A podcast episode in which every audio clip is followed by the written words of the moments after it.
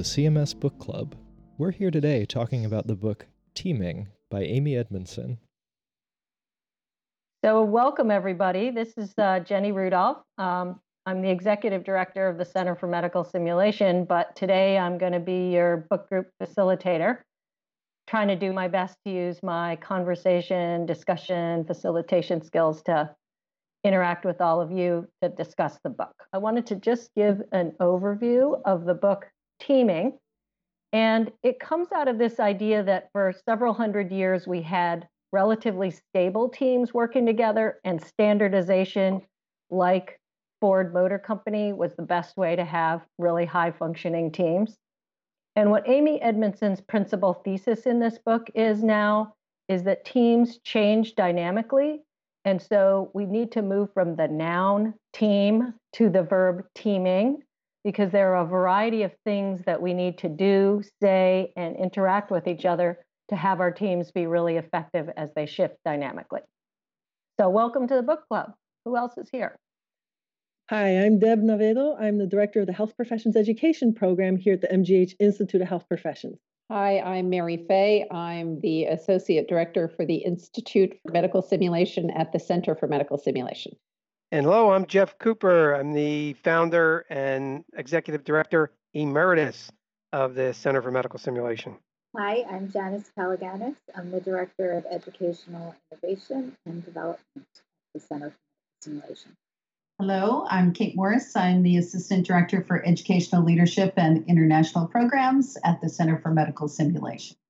And my name is James Lipshaw, and I am the Education and Media Instructional Designer at the Center for Medical Simulation. Welcome. Hey, everybody. So I wanted to just start uh, with the idea that there may have been things that kind of captured your attention that were confusing or particularly interesting to you in the book. And I'd like to just get a quick read from everybody about something you'd like to talk more about or a reaction to the book. I can jump in. Uh, I was really struck by the idea that even though I was expecting to be reading about teaming, this was all about innovation and keeping projects moving forward. And that was really something that I said, Ooh, I wasn't expecting that from this book. So I, I was really delighted about that. Mm, yeah, other reactions. I uh, what I what I pleasantly enjoyed was it seems to give vernacular to concepts that we discuss almost daily um, at the Center for Medical Simulation, and and so it was nice to see it in writing in kind of like a formal sense, and also with uh, new language that could kind of put us all on the same page. Yeah, it seemed really uh, empowering to see ways of putting things into words that we do talk about and try to do a lot of. I think for me, because two things. One, I had a conversation with a colleague yesterday about psychological safety for learners. And then we started shifting and talking about psychological safety for faculty when they go back to their home place um, after having a transformative experience. And if they don't have psychological safety, then how are they going to be able to initiate change in terms of debriefing style and how students are, are being educated in SIM? So this dovetailed very nicely. This was a reread for me um, in that idea that it we think about it a lot from a learner perspective, but I'm thinking more broadly now about it from a faculty perspective. And then how does it link in uh, with the affiliate work and thinking about making change in organizations. That was something that the first time I read it, I read with the lens of as a debriefer, and this time a lot more things were coming up for me around organizational change. Right, and and uh, when you refer to affiliate work, I think you're talking about your uh, kind of long-term engagement and consulting with organizations trying to do organizational development and institutional change. Yes, lovely unpacking. So one thing that that really struck me in this book was that she gave me a different way to think about the words diversity and inclusiveness, which we hear a lot um, today, but I often think about diversity, thinking about it in those ways that we're objectively, observably different from each other, our gender, our race, our you know ethnic background but it's really about diversity of thought and diversity of perspectives and the richness that that brings to teams and so that was really one of the the big takeaways for me was thinking about diversity and inclusiveness in, in different ways and the value that all those diverse perspectives bring to solving the problems in organizations That's really intriguing to think about all the ways that we might dismiss or be blind to differences among us that you hadn't, that one hadn't thought of. Yeah. Mhm. Jeff, any any reactions? Well, I'll be a little contrarian if you don't mind, in that, yeah, I found the material interesting. It's certainly about things that I've been thinking about for years and things we do at CMS, and and it was great to see those concepts put together. Uh, I was, you know, I believe in all this stuff. It's it, it's right on target for the kind of world I'd like to see and the kind of organizations I'd like to work in. And the things that I found more disappointing was that uh, even though there were there were a lot of notes, there really um, there's really well referenced. Yet um, I'd say some of the things I can't really be so specific were kind of stretches. I didn't see a lot of um, the contrast. Like when a book is trying to sell a point, I want to see the book have opposing arguments that at places where this doesn't work or where we don't have proof. And it, it had a little bit of the flavor to me of um, uh, it's not pop psychology because it really is well documented in that sense, but there wasn't contrarian view. And in my experience, there's a lot more of the opposite of this. And in my own personal experience of trying to create organizations like this, even though I feel really good, or though maybe I'm fooling myself about the way CMS is, um, in other lives, it's really hard to do this. And what I was reading this book for was to find out not the natural organizations, but how do you make an organization like this? And this is more like, well, this is what you should do. This is what you have to do. This is the way that the leader needs to be. And as if it magically happens in some organizations rather than if this is what you aspire to as an organization, here's a path to get there. And so maybe it didn't meet my expectations and I shouldn't have had those because it didn't say it was going to do that. But that's the way I felt. So I, I, I, I, I feel um, I'm still looking for answers for that. I know there's no magic, uh, but I was looking for some new insight in how to create this kind of, um, I won't call it uh, unique or, or, or um, ideal organization, but even moving toward uh, these general ideals. Yeah, so I think what's um, important about what you're saying is that the group, the book in certain ways is more normative or more prescriptive than descriptive about uh, organization or organization's journeys, or to use the book's own language, how do we fail faster to learn better? Uh, maybe Right. there wasn't quite enough of that. Um, so maybe we could circle back to that later and use that as a way to illuminate um, some of the factors that seem to play into teaming, but maybe some of the things we're missing as well. Let me put out a, a possible roadmap for our conversation and get some uh, reactions or guidance from the group on what sounds promising or not promising to you.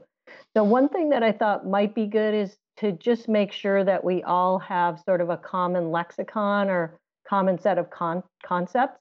And to do that, um, you know, I asked that some of you be able to kind of summarize the main points of a couple of the foundational chapters, and then um, others of us can maybe fill in. Uh, and then what I was thinking is that once we have those kind of main constructs out there, we could dig into some of the things that you all brought up because I think they're all really interesting. Uh, Deb's concepts around innovation, uh, Janice's uh, concepts around, you know, if we have a vernacular that we share, how might that work? Um, Kate thinking about psychological safety for organizational change, and Mary's concepts uh, around diversity and inclusiveness, and then you know Jeff's kind of, uh, you know, do we have a roadmap? How do you fail? How do you restart? That sort of thing. So um, what I'd like to do is just, uh, you know, get some little snippets out here about what the heck are we actually talking about? What is uh, Amy Edmondson's the kind of con- conceptual model in terms of what is teaming? And um, I thought to do that, we could talk about the power of framing, making it safe to team, uh, failing better to succeed faster, and then teaming across boundaries. I think those are kind of the main pillars there. in, does anybody want to kind of share some thoughts uh, about what they took away in terms of framing? I know this is something we all talk about a lot, and I'm happy to uh, chime in as well on this. I thought it was interesting, um, you know, using the word framing when we use it for frames, and and I think the way we use it in our course for those people that are listening to this podcast, um, I believe it's previewing um, and kind of getting everybody on the same page in within the conversation. And so I, I feel like we need to clarify that for some of our um, graduates that are listening.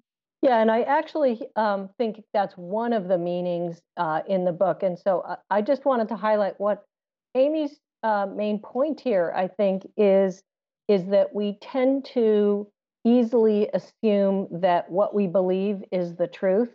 And she unpacks a number of ways that frames can kind of help us broaden and recognize that there are multiple perspectives and multiple truths. And one of the concepts that I thought was very powerful and new to me in the framing chapter was um, Ross's concept of naive realism, which is the idea that really, if a person is a rational person and reasonably well informed, of course they will see the world the way I do. And so I think this connects to Mary Fay's point about inclusiveness and diversity, of thought processes. Um, so part of what she talks about there, why framing is such a key part of, of learning organizations, I think, and teaming and potentially innovation is that we've got to recognize that we each have different ways of seeing things and that to bring that diversity of perspective in is one of the ways we can innovate and one of the ways we can disconfirm our current thinking. You know, we've talked a little bit about framing and what that, the role of that in, in teaming and, and innovating. Um, love to switch gears and talk a little bit about making it safe to learn um, or making it safe to team, I should say. So, uh, Kate, what's your take on that? So, I'm thinking the things that really resonated for me out of this chapter was the juxtaposition of what it what is psychological safety and what's not psychological safety, that it's not necessarily being in a cozy organization where everybody is really good friends and there's no pressure or um, problems, that really it's about a climate where it's good to have dissenting points of view and that the dissenting points of view are expected and welcomed. And I think that's an important, you know, how she portrayed that. And oftentimes we have that conversation that comes up because people sort of think, oh, isn't that nice? You know, that it's safe. And um, it's not about being nice, it's about encouraging different points of view uh, and welcoming dissent.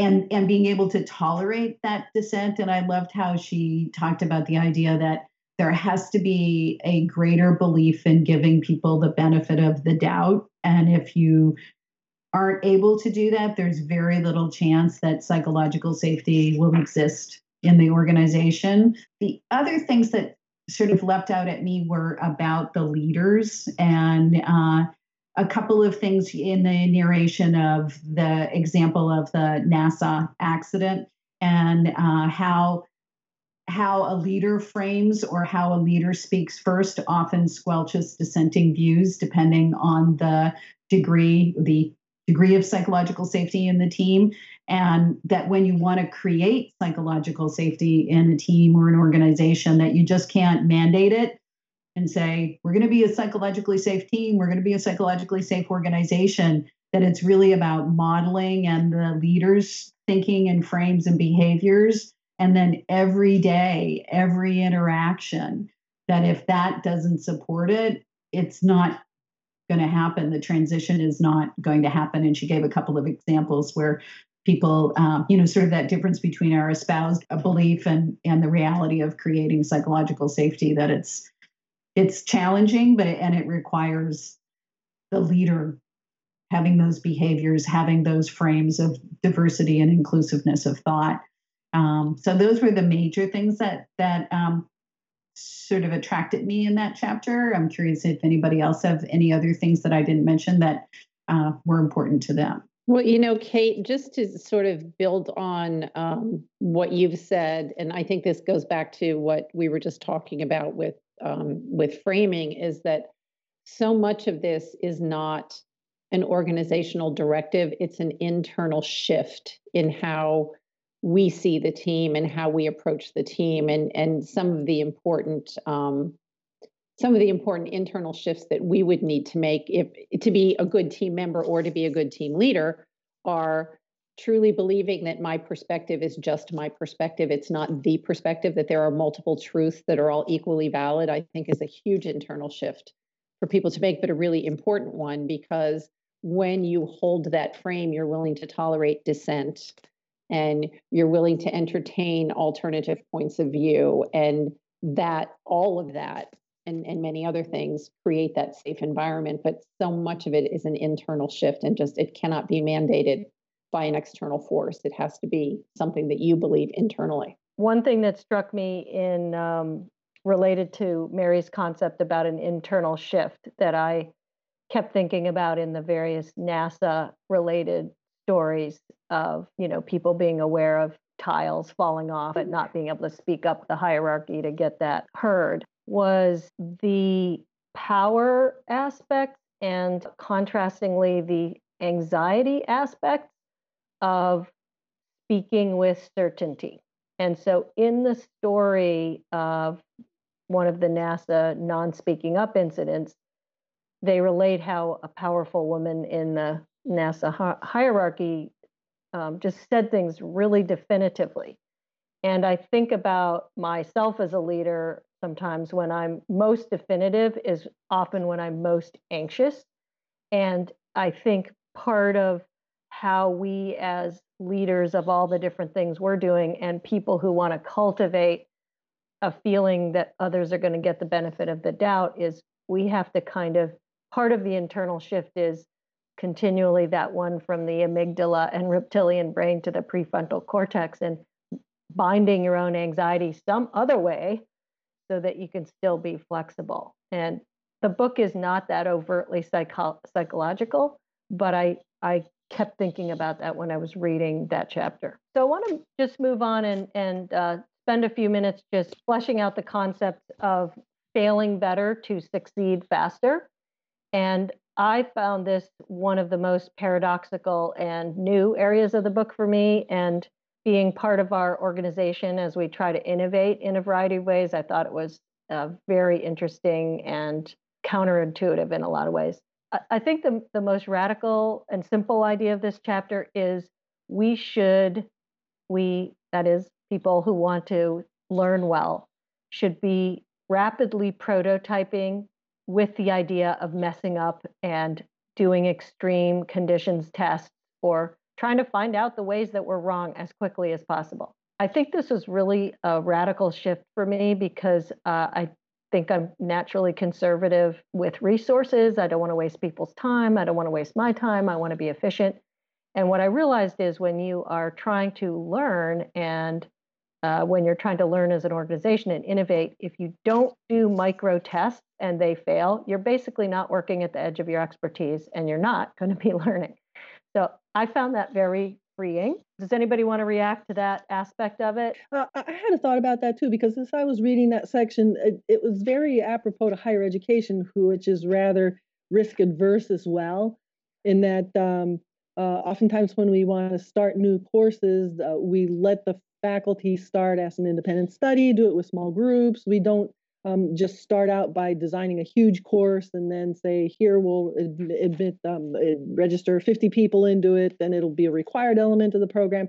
We usually start out small. But I really appreciated the, the section that was talking about keeping failures to within a manageable scale, meaning that you have to innovate, but innovate within a small enough space so that when it does fail, it does not end up costing you time or resources or personnel in a way that'll be detrimental to the system. Love that. The other area that I thought was really interesting in failure, thinking about failure, was, um, and I'm checking the book here, is the kind of three types of failures. So one was preventable failures, and those are the kinds where you're doing kind of a standard operating procedure and your behavior skill or support doesn't work correctly and as expected and there's a glitch. And I think that's kind of what most of us think of failure as and therefore we try to avoid it. And so I think this is part of uh, linking the concept of framing to the concept of failure, which is like we need to be a little more granular in understanding failure so we can appreciate where it's useful. The second was complex failures, where you have either something that's tightly coupled or complex or both. And so things interact in unexpected ways and, you know, stuff happens. And so that is another kind of failure that I think most of us try to avoid. And then the third kind of failure, and this was uh, sort of where the aha was for me, is what she calls intelligent failure.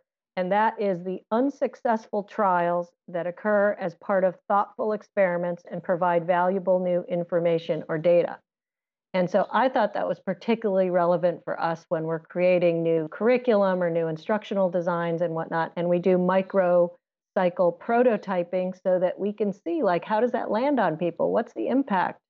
How hard was that to produce? Was it a total drag? I thought that was just it was revolutionary for me in kind of rethinking my role as a kind of helper and director of you know high level things that might be happening in an organization but for each of us as we innovate thoughts about that? So i had i had one uh, one thought which sort of related to what deb was saying a moment ago. Um Great. and it's it's not necessarily related to business. It's just more of a something that was imparted to me that i thought was really interesting which was when i was uh when i was younger i attempted to take up competitive playing of the game go.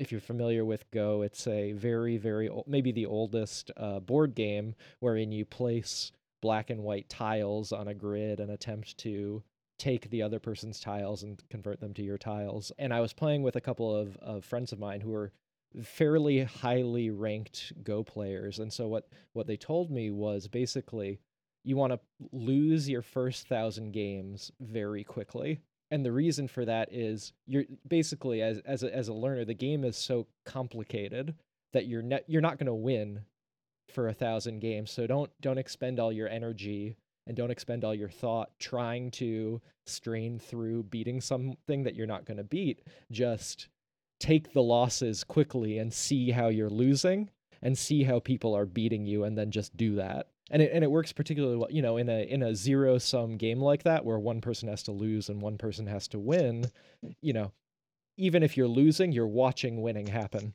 and you're observing winning so you can see what winning looks like and then do that uh, you know the other thing i liked about this chapter was i feel like you know we always talk about the basic assumption at the center for medical stimulation for the individual and then we ask our learners, so the basic assumption is that um, all participants at CMS is capable, cares about doing their best, and wants to improve. And, you know, we ask our learners to hold that same basic assumption for us. And I thought this chapter was almost like an organizational basic assumption that creates, you know, can put everybody at a stance of curiosity and be more forgiving of of things and just create that openness in in the culture. I felt like it was a little slap upside my head in a good way, in in ways that I wasn't really understanding what you just said, Janice, deeply enough. So I think it is really good, in, kind of at the organizational level. So what I'd like to do is kind of move to a more open conversation about some of the really interesting issues that people uh, raised here. I think one of the kind of cross-fertilizing issues that I saw, but between things that you raised are uh, Mary Fay, you raised the issue of how it kind of forced you to see diversity and inclusiveness differently. And I'd like to just get your take on that a little bit.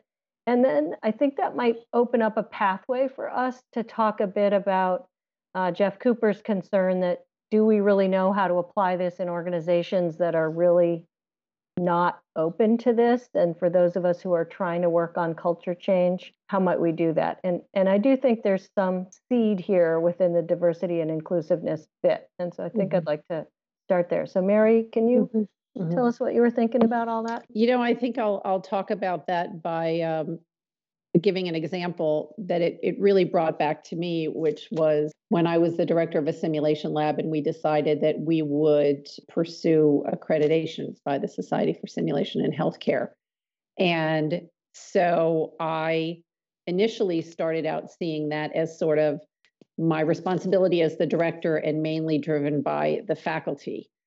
But as the process unfolded over the course of several years, it became apparent to me how important it was to have people like the administrative assistant force us to think about things like what will this book look like? How will the pages be set up so that it's visually easy for people to read the pages, access the information. I had to rely a lot on my simulation technology person to help me think about how we might present different ideas or what equipment was important to the reviewers. I had to interface with the folks in our evaluation department at the university to help me think about what data would be needed, excuse me, and how we could most effectively present that data and then when it came to the site visit, I had to work with the facilities people to think about, you know, facilities issues I might not have thought about, like lighting and security and how people move around through the the different rooms in the simulation lab. And so as I was reading her ideas about diversity and inclusiveness, I was really thinking about the so many varied perspectives that at the beginning of that journey I didn't see as being valuable, but how at different times different people became the most important person in that meeting. Like I would not necessarily have thought that high level decisions would have come from an administrative assistant.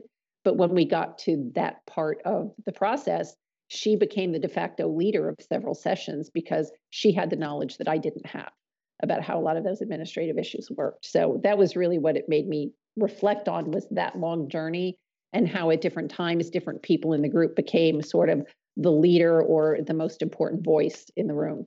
So, connecting that to learning in teams or teaming, how do we form and reform teams? Mm-hmm. You know, mm-hmm. I think about a lot of the clinical departments that I float around in, and I think there's often a presumption that the physician's point of view is extremely important and everybody else is there, but yeah, yeah, and I think that I can certainly fall into that because I tend to be biased by my faculty point of view. And in the book, Amy Edmondson tells the story of successfully digging out the miners who mm-hmm. were, you know, buried 2,000 feet below ground and how incredibly important the teaming across different mm-hmm. mindsets and innovative ideas and this true interdependence was really central to actually getting people out alive. And sounds like there's something about the accreditation process or requiring these different perspectives that was different from your daily work.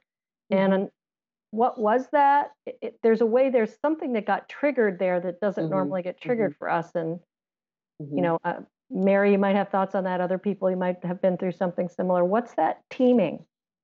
I'm thinking it's the complexity of the situation when the complexity of the situation is greater and there are a lot of moving parts and it's impo- in many ways it's impossible for one person to appreciate all those moving parts simultaneously and the influence it has on the situation. And that without getting others perspectives it's increasingly difficult to be successful. You know i'm thinking from a healthcare perspective, it might be in a complex operating room uh, case, and that you know the case does not, and good surgeons know this, the case does not run without everyone in there. If it's a cardiac surgery case, the perfusionist has a different perspective than the uh, you know the second assist, than the anesthetist, than the scrub. You know, without but without all those perspectives, that's what makes it a success and the openness as mary was saying the inclusiveness and the openness because if the scrub nurse knows that there is a missing scrub uh, or a missing uh, sponge and that's in the patient she is the most important person in the room yeah you know just like for mary the most important person yeah. in the room changed depending on how the project was being looked at what mm-hmm. phase it was at so Jenny, yeah. I, am really appreciating these um, stories because I, I think it was nice to read two concepts that um, we talk about and mention in our course and we talk about pretty frequently within our group, um, which is the boundary spanning, which are um, deliberate attempts to reach across boundaries um, that exist within and between groups of all kinds. And I think what I love the most about uh, Mary's example and Kate's example is it brings home for me the importance of the boundary object, which is the second concept that she mentions. Um, and to me is, has just been so key, just a key concept in interprofessional education in general, um, which are objects that are recognizable to all the groups, um, but they're used for and have different meanings by the group. So, for example, in Mary's case, the actual application was the boundary object and brought together the fact that everyone has a different piece of the puzzle, has a different perspective, and allowed the respect and acknowledgement of the groups, the different groups that there that there are different perspectives and different pieces of knowledge. And that's just, I think, so key to teaming. That's that's so powerful, uh, the concept. Deb, it looked like you had a thought earlier. Do you want to chime in here? And I've got like three or four thoughts backed up here. I think this whole notion of teaming and boundaries is is really huge, and I like the direct tie into interprofessional education. Specifically, that I think that there are times when leadership is important, but followership is important too, and in service of, and it all kind of ties back into my initial impressions about innovation and how that connects to innovation. The group that has assembled needs to all be ready to uh, jump in as a follower and follow the ideas of um, the person that has the particular concept that's going to be implemented. And everybody needs to be able to say, okay, now it's time to follow Susie's idea in order to and in service of the organization growing and to try something different, knowing that failure is a possibility, but it's okay. And if it does, then we'll regroup again. And then the whole idea about how uh, a team grows, I'm taken back to um, Tuckman and Steele's work that I usually go to, well, separate works, but um, organizational team, how teams uh, develop. So specifically the forming, storming, norming, and then performing piece the what I was struck with this across boundaries and uh, working together was the idea that when a team forms and fails, we need to fail early. That means we may not even get to the beginning part of performing. So I think the big picture is that my takeaway from from this book was that uh, I always thought of a group formation as a linear process, forming, storming, norming, and performing. Whereas uh, really, in order to to be innovative, which was my takeaway from this book. Um, one has to be able to maybe perform a little bit, but recognize early that the a failure is useful. Either use the data from it or um, recognize that it's not useful. Cut your losses with the resources, but be willing to dive back into the forming, storming, and norming phases. And that that I that was a novel concept for me. So we're talking a little bit about chapter six teaming across boundaries. And Janice, you had another concept in mind? Yeah, so one concept that I loved that we don't use in our vocabulary at CMS is cross functional teams, which I like. And I, I think that's what we've really been working on, Jenny, in terms of all of the different kind of arms of um, CMS and bringing us all together. And the concept is is that you bring together experts of various kinds who can combine knowledge um, gleaned from their distinct training to produce results um, that can't otherwise be achieved by just one single profession or discipline. And I think this speaks to what Mary, both Mary and Kate were saying in their examples. Um, you know, how do you bring highly specialized skills into one cohesive group. And I, I love she she gives this, you know, tip of everybody for leadership and for organizations to establish a collective identity in that sense and um and you know use the boundary objects to span so this connects to me what what you've been saying uh, janice what deb brought up circle back to me in a way and connect to the idea that uh, Mary brought up a little while ago, talking about diversity and inclusiveness, which is this internal shift. Because to appreciate the kind of complexity that Kate was talking about, to appreciate the kind of cross functional connections and collaboration that you're talking about, to recognize that somebody's perspective on the other side of the boundary object is actually valid.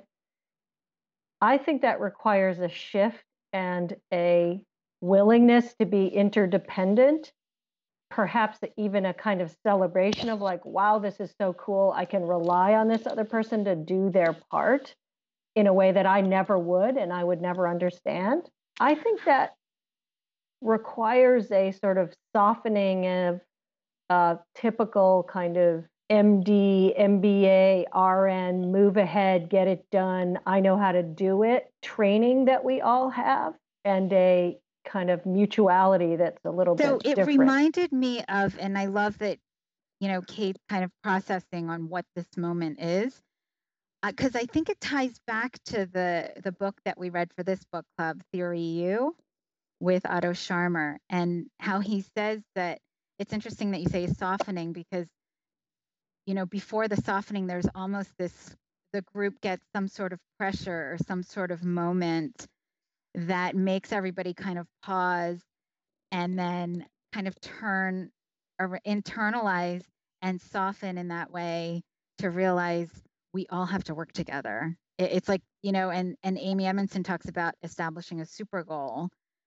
And it's almost like people are kind of blinded by their egos. And then, like Kate said, there's this moment that happens, whether it's the patient crashing or you know you only have a certain amount of time frame to get the application in for your accreditation that all of a sudden like everybody's pressured and feeling the sense of stress and it's that moment that makes everybody realize oh we have to work together and we all have different perspectives and we can't do it alone so i'd like to bridge and i think this kind of warm and fuzzy feeling we all have about if we can truly make an internal shift that appreciates different perspectives and we recognize the interdependence and there may be some contextual factors of complexity that make us appreciate different team members values i'd like to turn us now to the difficult moments when we're either working with an organization or ourselves are in a moment in our own organization where it's really hard to apply these principles. And jeff you know i wonder how these things that we've been discussing right now link into what you brought up about feeling like hey when doesn't this work? What does get in the way? How what's the roadmap to to change a really recalcitrant group or organization or people who are really finding it hard to appreciate that interdependence? So there are lots of books written about change management and all changing all sorts of things and i searched for that for years is what are the various formulas, the ways to go about doing that to shift the culture, and and I just find that an incredible struggle. I think again with this book, it reminds me a little bit of high reliability organizations. The work by came out of uh, University uh, uh, UC Berkeley, and then also um, yeah in Michigan, and they're both descriptions of what HROs look like. They've studied that and they've identified what are the characteristics of what they look like, and then there have been various uh, uh, methodologies about how you get there that I've been involved in, and I just find them all very unsatisfying in terms of a formula that works, a process by which you really can change culture rather than it just evolving on its own. And I, I don't think that's true. I think there are ways to do it, and I'm still searching for them. I didn't find them in the book, but you, know, you first have to identify what is the thing that you want to be. And so it should be enough. And maybe this book is enough in that it's defining for me what is a way to be that I like. Frankly, I don't think that our our world and particularly our country is in that moment right now. If you don't mind my being political, we're really completely the opposite of that. So I find that disturbing. And and this book is something I wish we could apply, not just to simulation into our hospitals and our healthcare system, but to our daily lives. And and I'm really flummoxed about what are specific ways uh, to do that? I mean, I have some general ideas. I think the thing that you were talking about before, Jenny, that you when you, you open this up is uh, fail early. Maybe that's the magic is with every organization. If you want to shift the culture, to try some things out and fail early and see what are the things that work for this culture. Uh, I mean, because in the way the book it, it really depends on a great leader, a leader that has these kinds of ideas and is willing to be vulnerable, willing to be open, talk about his or her mistakes, model that behavior. But in my experience, it's not enough to model that behavior because I've tried to do that and and and and even tried to coach people who were uh, reporting to me, and I just was stymied at trying to change some of their behaviors to act in these ways that this book is talking about. So I've had that personal struggle. I've failed and I've succeeded, and I still don't know what's the magic, what's the right way, and it maybe try again, try again, and when you fail, if it's not working, cut your losses, and that may be an answer that I I'm always very reluctant, by the way, to go with. So I'm going to tie this into, and Jenny, thanks so much for sending the New York Times article, which I found really interesting. And I have, it was a second read for me on uh, Project Aristotle with Google and how they were trying to understand the success of a good functioning team or highly successful teams. And I thought it was so interesting. I think it speaks to what you're saying, Jeff, that I think is missing in this book is that there is no real pattern. Um, eh, there were some commonalities, but the commonalities were were very vague. Like there's some sort of unspoken social norms that everyone knows, um, and that there's different expertise within the group. So this concept of cross-functional teams, and and then I thought the other thing that they found to be a commonality, what that was interesting was that people on on these highly functional teams had their own network and brought that network to the team. And it was a different network from everyone else. And so, you know, whether or not these things that are listed in the book really work, I mean, I wonder if Project Aristotle uh, studied specifically some of these things, but I just thought it was interesting. They could not find a pattern like this, like having good modeling. They they were showing that it was all over the place. So I thought one of the consistent findings that I took from the, you know, both of them secondhand write-ups, I couldn't find an original study, I couldn't find the original Google study, but was that psychological safety was kind of a cross-cutting thing and oh, yeah. making all the yes. teams successful. Yes. Okay, folks. So um, I'd like to move toward wrapping up some um, main ideas that we thought were really interesting or exciting, or something that is still kind of stuck um, and you're sort of have some lingering questions about. Deb, what's on your mind? So I'm struck with the teaming across boundaries and uh, failing early, meaning that it's the value in teaming is a good debate that varying perspectives are necessary and that that's what i think she's talking about when she says across boundaries and without a good debate and sharing of perspectives and openness to other perspectives there's really no hope for innovation. That's what I'm taking away. Hmm. Somebody else?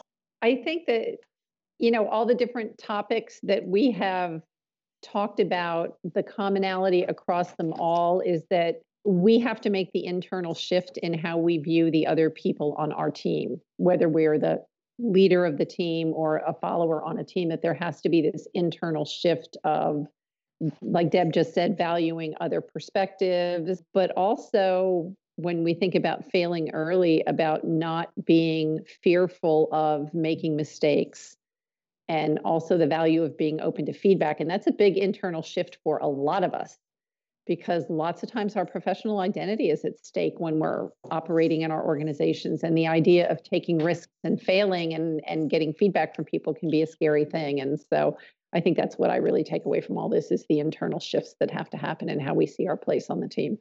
Mm. Great. Other thoughts? Yeah, jumping in, I one of the things actually I'm taking away more from this conversation uh, from than the book. I mean, it was in the book. Is that if you really want to change organizations to be to use teaming, the verb teaming, then you probably have to try it in order to innovate. Try different things while you're trying to do it, and fail early, and expect to fail in trying to do it. And I hadn't really thought about that. I was thinking if I have to do it, I have to have the answer for what the process is, but the process ought to be one of trial and error. So it's a meta thing mm-hmm. from this book. Right. That's great. So the very process of trying to learn to team could be one where you pick some content, but you're accepting the idea that you want to fail early, learn from those failures, and adjust the process of learning to team.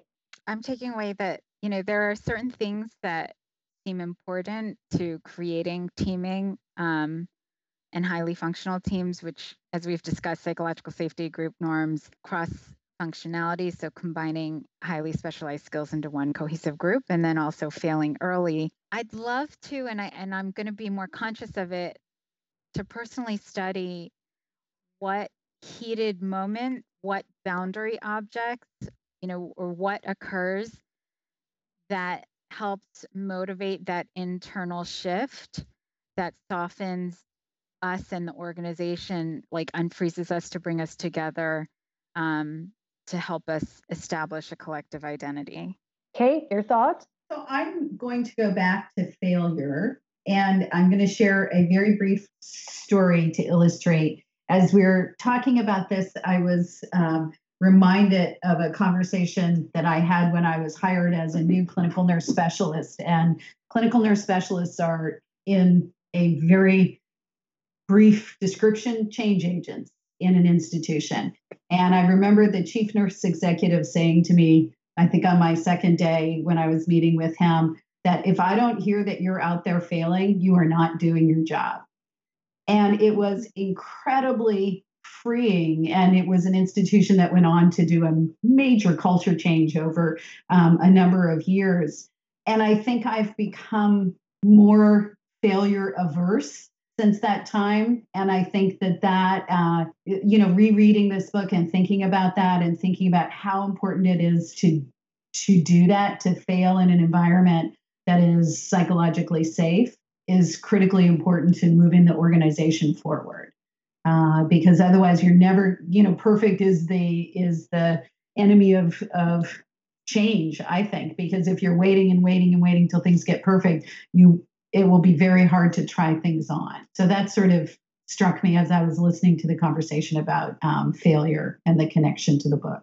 Mm. So one of the things that I was really interested from the in from this conversation, when Mary brought up the piece on diversity inclu- and inclusiveness, in particular, this idea that people have to get around to the idea that other people bring other points of view and have other points of view different from their own um, and that's like a difficult step for a lot of people in leadership positions to make to, to say that someone else is going to have that naive realism idea. Coming from having worked in silicon valley um, as a person with a disability who passes for able-bodied it's very it's very interesting to me because the culture out there and the culture even in some of the startups where i worked is very much a if you're not willing to not take a salary and take these risks and go start this company and go live in a closet while you're working on this thing and do you know if you're not willing to just like put everything else on hold in order to go do your innovation thing, go do your tech thing, then the reason you're not doing that is because you're afraid,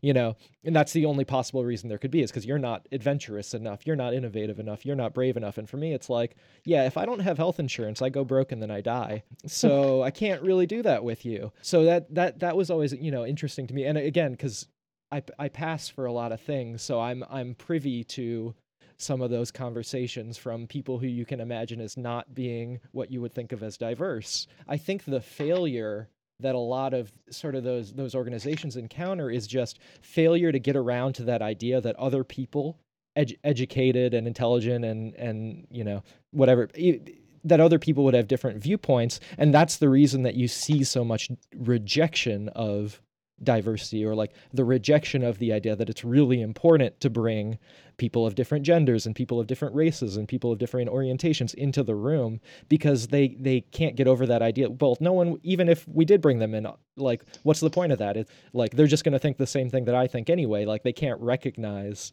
that that's not true. People from those different places are going to have different ideas. You know, disabled people have different ideas about what a company should look like from people who are able-bodied, and and and all across the board in that way.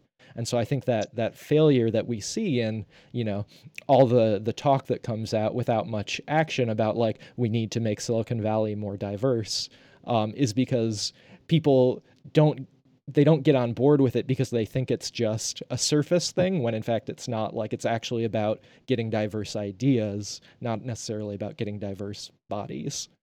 So um, that's such an interesting important addition because we've been thinking about sort of cognitive diversity and there's abledness diversity racial diversity gender diversity socioeconomic diversity and um, professional diversity all kinds of perspectives that might be valued or might be missed. And um, maybe I'll sort of end with uh, one phrase from the book that I thought was uh, particularly helpful, or one idea, which was do we have an aspirational purpose or a defensive purpose? And what I liked about this is I think it, when we aspire to do something new or different or better, like even though it seems kind of dry, like an accreditation, um, you know, Mary Fay's example of trying to pull the whole team together so that they could be accredited or pulling together, you know, international um, contributors to get miners out of the mine shaft all of a sudden there's a motivation for that internal shift that we've been talking about to really care about that diversity. And uh, because of the complexity that um, Kate Morse mentioned, we have to hear those different things versus the defensive purpose, which I think most of us maybe kind of bop along with in our life, which is I, I like my point of view, I'm going to keep my point of view, don't need to know from you. So shifting ourselves to that sort of aspirational purpose, you know, may be part of our teaming journey, as it were. All right, everybody. Well, thank you so much for your time uh, in having our book group here. So, in in the in the in the spirit of teaming, how did we do here? Let's do a little sort of plus delta. So, what kind of things did we do well as a team trying to understand this book?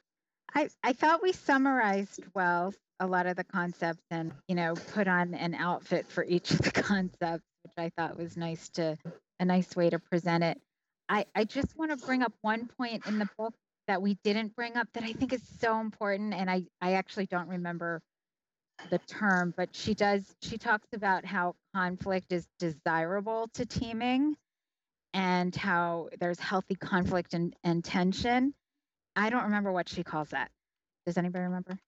Well, I don't really think that's a very good idea to bring up right now because I think we're nearing the end, and, and I think we should all just focus on, on one so thing. anyway, this my this is my thought is I would have liked to go more into Jeff kind of back and forth. Yes. Having more Just like a little more tension. Yes. Everything we were saying, I think that would have been really cool.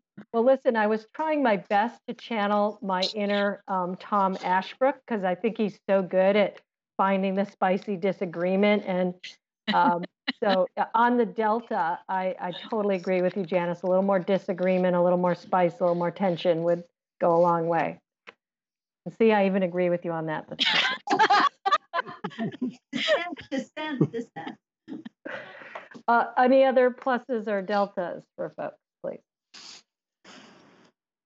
Well, it did run a little longer than I would like, so I'll give you a minus because I'm heading for my car. Okay. I gotta get home, so I'm gonna hang. Thanks, everybody. All right. Bye, Jeff. Thanks, Deb. I just I, wanted I to say, say I got a lot from it because I got an idea and thinking that I didn't have before. So it was worth it for me, whether it was worth it for anybody else or not. So thanks for that. I just wanted to say I really loved everybody's initial reactions. Those were so awesomely cool and gave me a totally fresh take on the book. So I just wanted to thank you all for those. I, I got so much out of those. Yeah, I, th- I thought Um, this went really well from a technical uh, perspective too. Even with losing and having to reconnect two people, Yeah. um, it just sounded much better than it did last time, um, and it makes my job a lot easier. So thank you for that. Oh, also, Oh, I totally forgot to mention this in the pre-brief, but thank you for not swearing.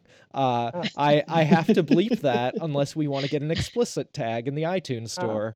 Thanks for including me. I truly appreciate it too. I, I recognize that this is a, a, a CMS focused conceptual digging up, and I think by by you including me, you're doing yourself a huge service, um, showing that you're welcoming diverse perspectives. And also, I do have a lot to, di- to offer in terms of diversity. So thank you. I, I appreciate being a part of this group.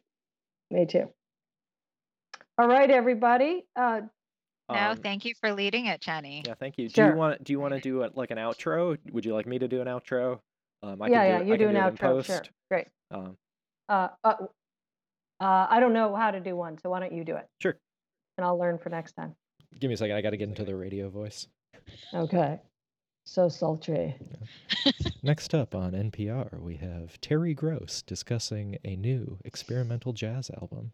Uh, thank you guys so much for listening. This has been the CMS Book Club for Jenny Rudolph, Janice Palaganas, Deb Navedo, Jeff Cooper, Mary Fay, and Kate Morse. Uh, thank you so much. Uh, we'll, I am James Lipshaw, uh, and we will see you next time. Bye bye.